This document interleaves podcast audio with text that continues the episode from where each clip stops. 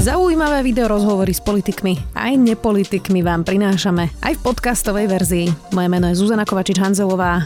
Vítajte pri relácii Rozhovory ZKH v audioverzii. Investor ide definitívne búrať Istropolis. Architekti upozorňujú, že ide o cennú stavbu, ktorej by sme mali nájsť moderné využitie.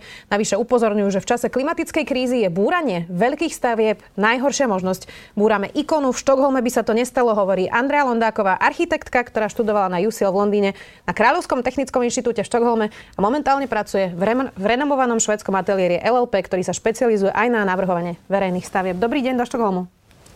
Dobrý deň, ďakujem za pozvanie.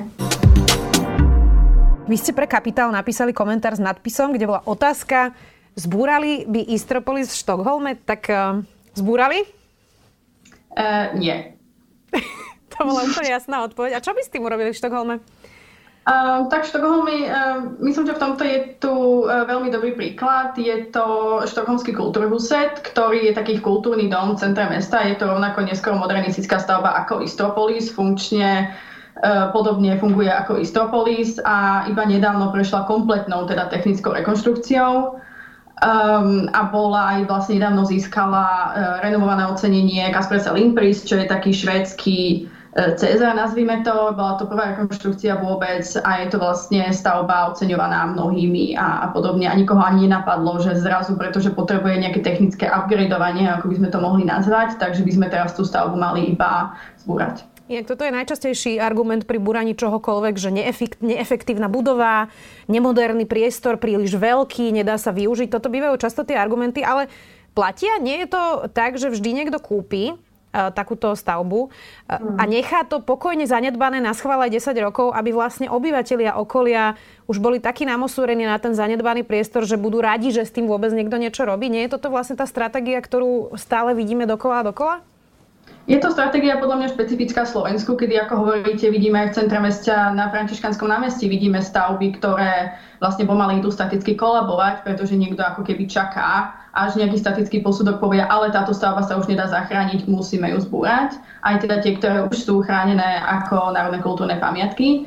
Myslím, že v iných štátoch to funguje tak, že ak je teda pamiatka v súkromnom vlastníctve, čo je teda veľmi typický fenomén, nie je to nejaký protiklad, tak ak sa o ňu nestará vlastník a je to chránené ako kultúrne dedičstvo teda celej spoločnosti, dostane niekoľko e, ako keby oznámení, že by si mal teda plniť svoju povinnosť ak sa teda rozhodne teda, teda štát, že e, tá starostlivosť nie je dostatočná, tak e, dostane možnosť túto stavbu predať, alebo myslím si, že extrémne v niektorých krajinách sa dá až vyvlastniť, keďže je to naozaj záujem verejnosti.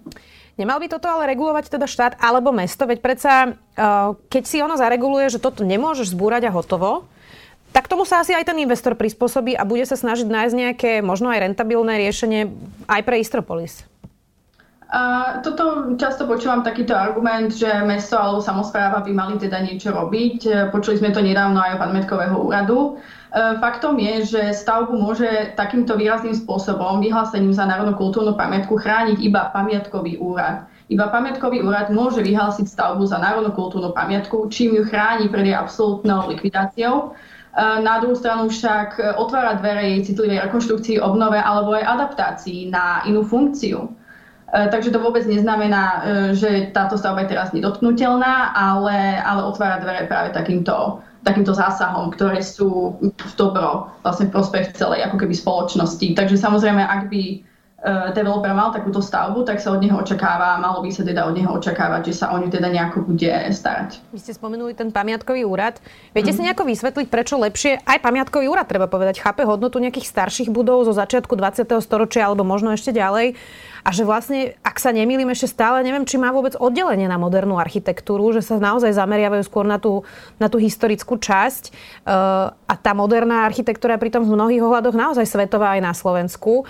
Mm, tak prečo na Slovensku vnímame ako cennú architektúru len to, čo uh, siaha ako keby 200 rokov a ďalej a ako keby sme nemali vzťah aj k tej modernej? Um, tak pamiatkový úrad v tomto určite zaostáva. Hovoril to v jednom príhovore aj e, prezident e, Spolku architektov Slovenska, že vlastne by mali byť krok dopredu pred developermi a snažiť sa naozaj chrániť tieto stavby. Um, ako hovorím, je to ich zodpovednosť. Um, Na druhú stranu je to aj zodpovednosť ministerstva kultúra, pretože ona zodpovedá za pamiatkový úrad, takže zase otázne, prečo sa k tejto téme nevyjadrujú a nezasiahnu, ak teda pamiatkový úrad si neplní svoje povinnosti. A druhý moment, ako hovoríte o vzťahu napríklad Slovakov k, k takýmto pamiatkám, je dobre povedať, že myslím si, aj teda v porovnaní so zahraničným prístupom, že, že sme na seba niekedy príliš kritickí. Myslím si, že to vôbec nie je tak, že by sme mali my ako bežní ľudia alebo odborníci negatívny prístup a priori k týmto stavbám.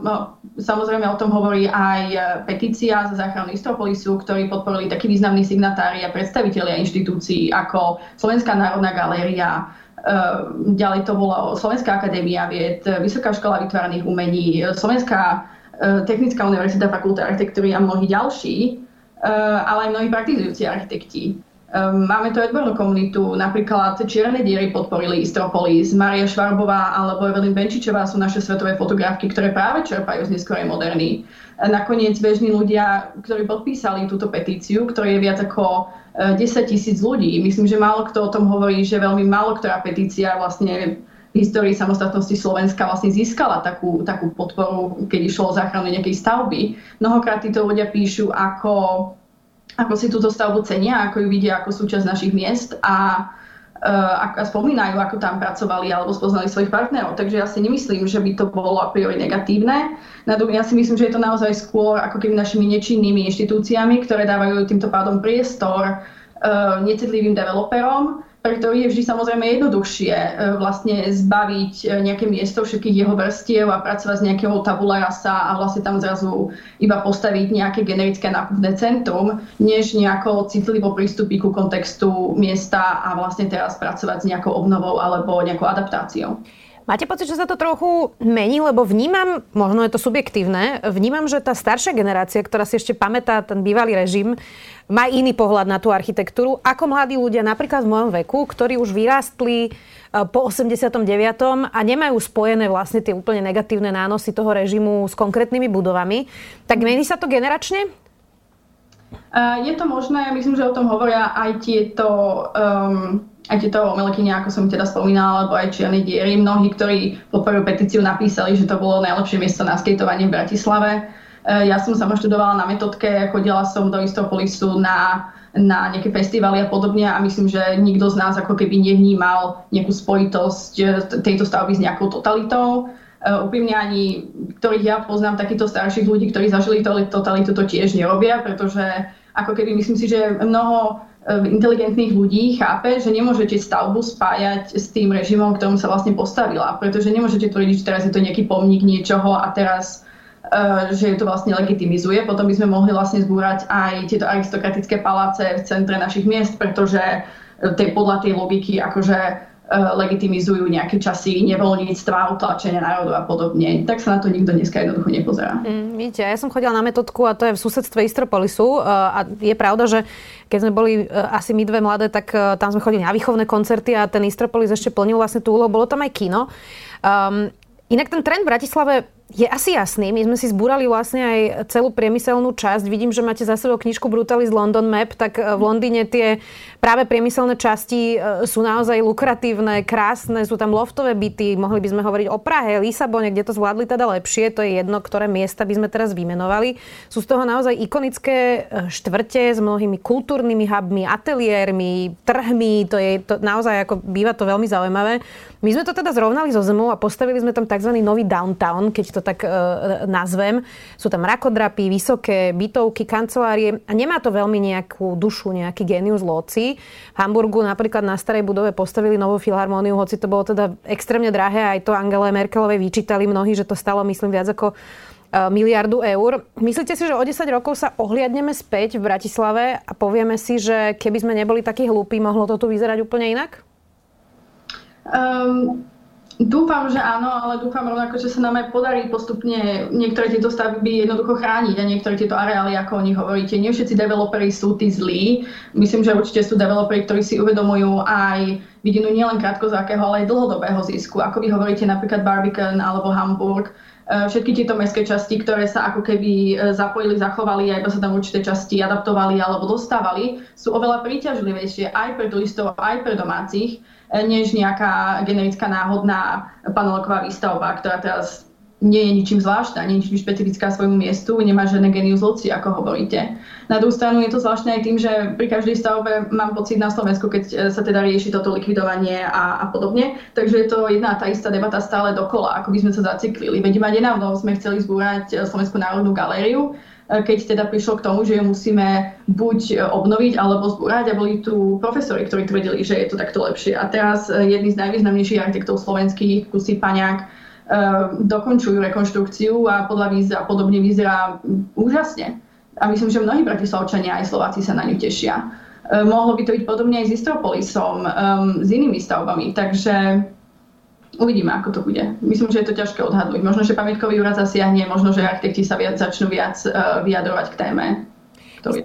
Vy ste pre Kapitál napísali, zacitujem vás, ak si nedáme pozor, z Bratislavy sa nám môže rýchlo stať mesto tuctových sklenených obchodných centier a kancelárií, uniformných developerských projektov na jedno použitie, ktoré by rovnako dobre mohli stať kdekoľvek na svete. Nestalo sa to už? Tak myslím si, že Bratislava s týmto určite má, určite má problém. Je ťažko povedať, čo s tým môžeme robiť, pretože um, mám pocit, že na Slovensku paradoxne sme sa dostali do takej polohy, že aj keby niektorí z nás mm, vlastne chceli e, nejako vstupovať do tej debaty, ako teda vyzerajú tie naše mesta a podobne, a mali teda nejaký vzťah k architektúre a chceli toto ďalej ovlivňovať, Uh, tak si veľmi nepomôžu, pretože u nás je to podobne ako za totality, také, že o nás bez nás. Najprv bola totalita, nemohli sme sa k verejným veciam veľmi vyjadrovať a teraz uh, tu máme teda ako keby takú extrémnu neoliberálnu politiku, kedy proste ten súkromný pozemok je svetý a a jednoducho ako keby tváre našich miest určujú iba ľudia, ktorí na to majú kapitál. Takže ako hovoríte, veľmi ľahko sa môže stať, že, že za 50 rokov budeme mať z našich miest iba e, sklenené generické veže a nákupné centra a e, bohužiaľ tento vplyv bude počítať naša spoločnosť, pretože napríklad Churchill povedal, že e, my formujeme stavby a budovy a tie potom formujú nás. Takže môžeme iba hádať, ako tieto generické stavby, ktoré nemajú nič s týmto genius loci, budú formovať našu spoločnosť o 5 alebo 10 rokov. A myslím, že pozitívne to určite nebude. Inak Možno by sa to dalo pochopiť, ak by tá protihodnota tej kapitálovej výstavby, o ktorej hovoríte, e, bola napríklad dostupnejšie bývanie, ale to sa teda v Bratislave ani náhodou nedieje. Tie ceny napriek masívnej výstavbe v Bratislave stup, stup, stúpajú tak, že sme vlastne na vrchole rebríčku OECD, myslím, že za minulý rok to bolo 13% a v podstate v tých rebríčkoch dostupnosti mladé rodiny naozaj nevedia dosiahnuť na normálne slušné bývanie, tak tu ani tá protihodnota vlastne nie je, nie? Mm, myslím, že mnohé mesta na, Európe teraz zažívajú ako keby tento nedostatok bývania. E, v Bratislave je naozaj ten obrad e, extrémny. E, môže s tým robiť jedine niečo štát alebo, alebo mesto prípadne. Ale je, je to podľa mňa veľmi ťažké, keďže u nás, ako hovoríme, táto politika nastavená tak, že čo ja si postavím, tak si s tým môžem teraz robiť, čo chcem.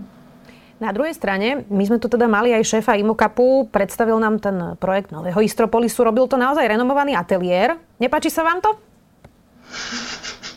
Uh, ja mám problém s tým, že podľa mňa uh, ten navrhovaný projekt uh, z môjho teda osobného pohľadu nemá nič s tým miestom a, a ja mám problém, mám pocit, že by som mal problém s hociakým, aj keby to bol Bjarke Ingels alebo kdokoľvek iný, keby niečo chceli postaviť na tomto mieste, pretože my, ako ste teda spomínali na začiatku rozhovoru, e, my si jednoducho nemôžeme dovoliť z hľadiska klimatickej krízy búrať stavby hlava nehlava a už vôbec nie také rozsahu Istropolisu stavený priemysel zodpoveda za 40% skleníkových plynov, teda týchto nových emisí. A my, ak máme do nejakých desiatich rokov myslím, e, dosiahnuť nejakú skleníkovú neutralitu tak, aby tá klimatická zmena bola ešte zvratiteľná, e, tak to jednoducho s takýmto prístupom nie je možné. A navyše druhá vec, ktorá mi veľmi vadí na tomto ako keby projekte alebo na hoci ktorom, ktorý by tam mal na miesto Istropolisu e, vyrásť, je to, um, že Istropolis je kongresové centrum. Je tam 10 sál rôznych veľkostí. Je to funkčná, štati- staticky jednoducho zdravá stavba, ktorá ešte pred pandémiou bola v prevádzke.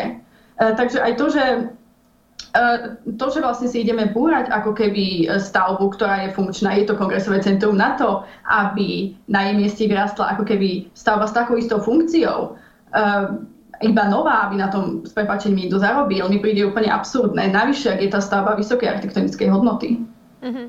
Tak rozumiem tomu, že v ideálnom stave by Istropolis bol nové kongresové centrum, ktoré by sme nejako updateovali. Nemôže tam napríklad byť nejaký kultúrny hub, kde by bola aj Kunsthalle. E, sú tam naozaj veľké priestory, ktoré by sa dali využiť možno na nejaké výstavy Kunsthalle. V Bratislave máme naozaj maličku a, a, a nie je to teda nejaká ikonická stavba. E, ani veľké priestory vlastne sa stiažujú na to, že, že, že je to prosto maličké. Tak um, nemal, by, nemal, nemal by štát chcieť, alebo mesto chcieť takúto budovu mať vo svojom vlastníctve? Um, tak tá otázka má teraz dve časti. Čo sa týka vlastníctva, tak mesto sa pokusilo Istropolis získať dvakrát. Myslím, že raz o 150 miliónov slovenských korún a raz 200 miliónov slovenských korún predtým, ako sa odborári rozhodli predať to e, terajšiemu developerovi. Musím povedať, že ten predaj bol vtedy zvláštny a zdvihol záujem aj takých um, mienkotvorených médií, ako je napríklad denník SME Eh, kde vlastne sme doteraz nezistili, za akú cenu vlastne predali Istropolis ani eh, vlastne podľa akých kritérií, pretože jediné, čo povedali, bolo, že to nepredali za najvyššiu ponúkanú sumu. Takže minimálne je toto veľmi zvláštny postup, ak sa mňa opýtate. Takže mesto naozaj skúšalo získať túto stavbu a teraz akože Boh vie, čo by sa s nej mohlo stať. Um, raz, keď je to sprivatizované, tak mesto má len veľmi malé páky na to, aby niekoho donútila stavbu zachovať alebo nie. Znova sa dostávam teda pamätkovému úradu.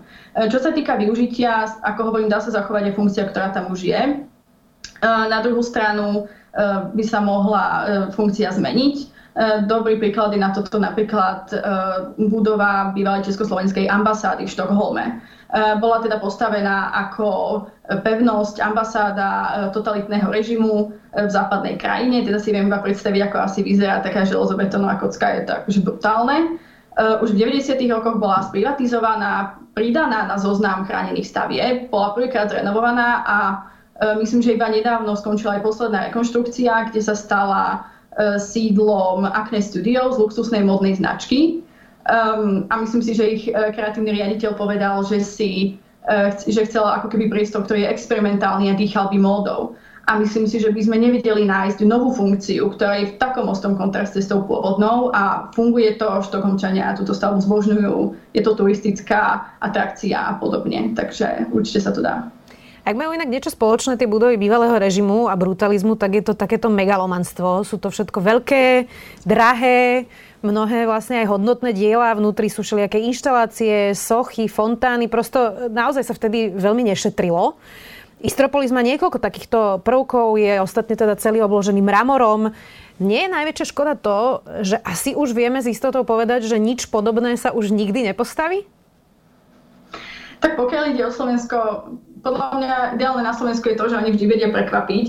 A ak to vie, čo sa stane za 5 alebo 10 rokov, to, že sa za posledných 20 rokov na Slovensku z verejných zdrojov nepostavila ani len škola, teda veľa nevypovedá. Ako hovoríte o tom megalomanstve, oni často sa o nich hovorí týmto štýlom, ale na plánované nové kongresové centrum nie je o nič menšie. Práve naopak, je tam myslím, že jedna z najvyšších e, staví v Bratislave naplánovaná a, a podobne. Um, ako hovoríte, je to škoda, že, že ako keby mesto viac neinvestuje do týchto stavieb, a, alebo teda štát v Štokholme a teda vo Švedsku je veľmi akože normálne stavať podobné megalomanské stavby a teraz môžem povedať. Možno sa k tomu posunieme. Inak aj také ikony ako budova napríklad Slovenskej televízie alebo rozhlasová pyramída, kde ja som teda pracovala niekoľko dlhých rokov, sú síce vo vlastníctve verejnoprávnej inštitúcie, ale Dá sa k tomu tiež Boh vie, ako nespráva, treba povedať. A teraz to nie je kritika k súčasnému vedeniu, to sú naozaj naprieč všetkými spektrami vedenia.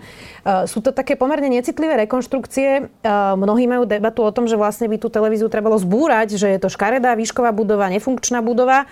Um, ale to, čo ja som videla vlastne počas svojho pôsobenia napríklad v budove rozhlasu alebo televízie, boli dosť necitlivé interiérové prerábky, kde sa zoberie teda nejaké staré štúdio napríklad, Celé sa to obloží sadrokartónom a v podstate to úplne zruší aj ten interiérový dizajn. Hoci pyramída napríklad je už národná kultúrna pamiatka, tak nemali by sme mať nejaké pravidlá aj pre interiérové rekonštrukcie budov, lebo zatiaľ to vyzerá, že sa sústredujeme hlavne na to, aby tá konštrukcia tej budovy zostala a to, čo sa deje vnútri, až tak nesledujeme.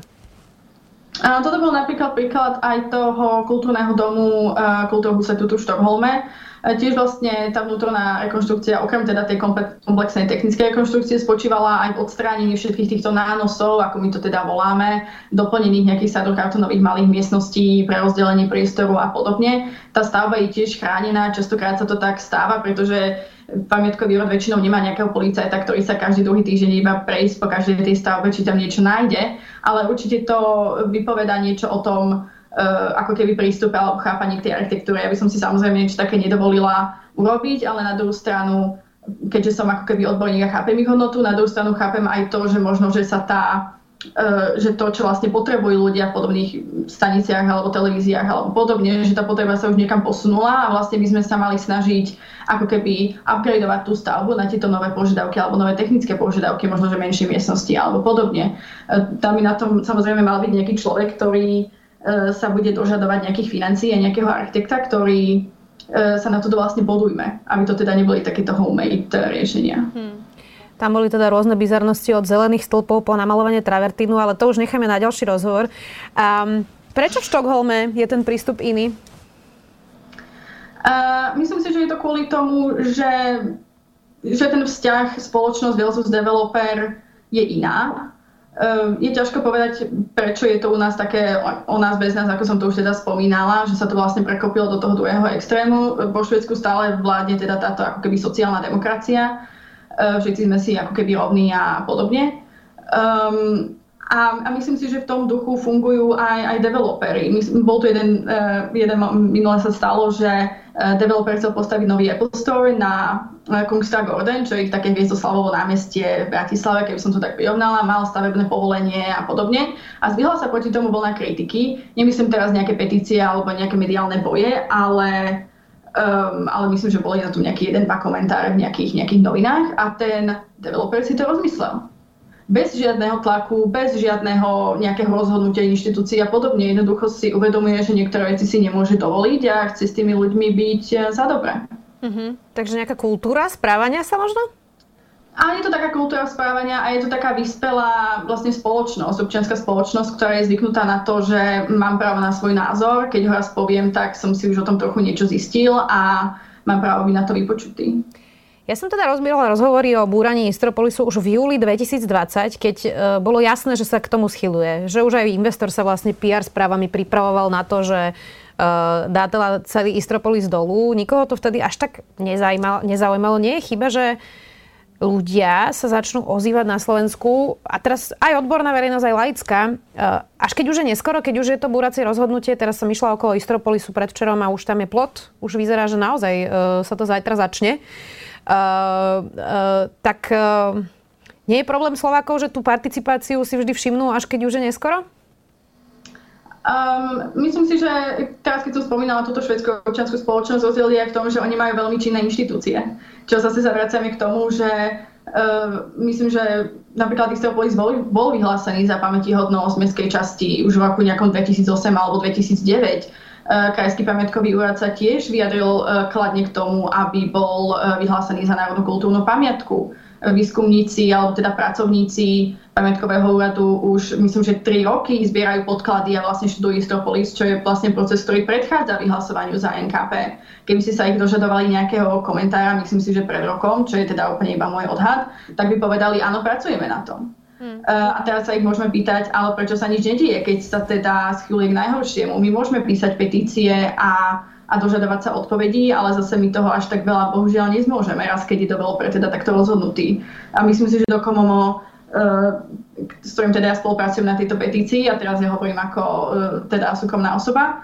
Uh, oni bojujú za tieto stavby už veľmi dlho rôznymi prostriedkami, aké majú. Samozrejme sú to akademici, ktorí majú svoje každodenné zamestnanie, takže je to zložitejšie, keď zrazu príde niekto s kapitálom a s PR ľuďmi a s ľuďmi, ktorí sú zamestnaní na to, aby vlastne sa týmto zaoberali.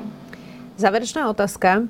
My tu máme na Slovensku mnohé krásne moderné stavby. Ja, napríklad moja obľúbená je krematórium, ale už aj spomínaný rozhlas. Tu, ten mám naozaj veľmi, veľmi rada. Uh, máme tu Most SMP a mohli by sme teraz pokračovať. Ktorá je vaša najobľúbenejšia?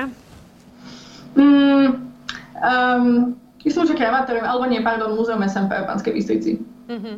To je naozaj krásne. Ďakujem veľmi pekne, že ste si našli čas. Veľmi si to vážim. Uvidíme, ako to bude ďalej pokračovať. Samozrejme to budeme sledovať. Architektka Andrea Londáková. Vďaka. Ďakujem pekne. Počúvali ste podcastovú verziu relácie Rozhovory ZKH. Už tradične nás nájdete na streamovacích službách, vo vašich domácich asistentoch, na Sme.sk, v sekcii Sme video a samozrejme aj na našom YouTube kanáli Denníka Sme. Ďakujeme.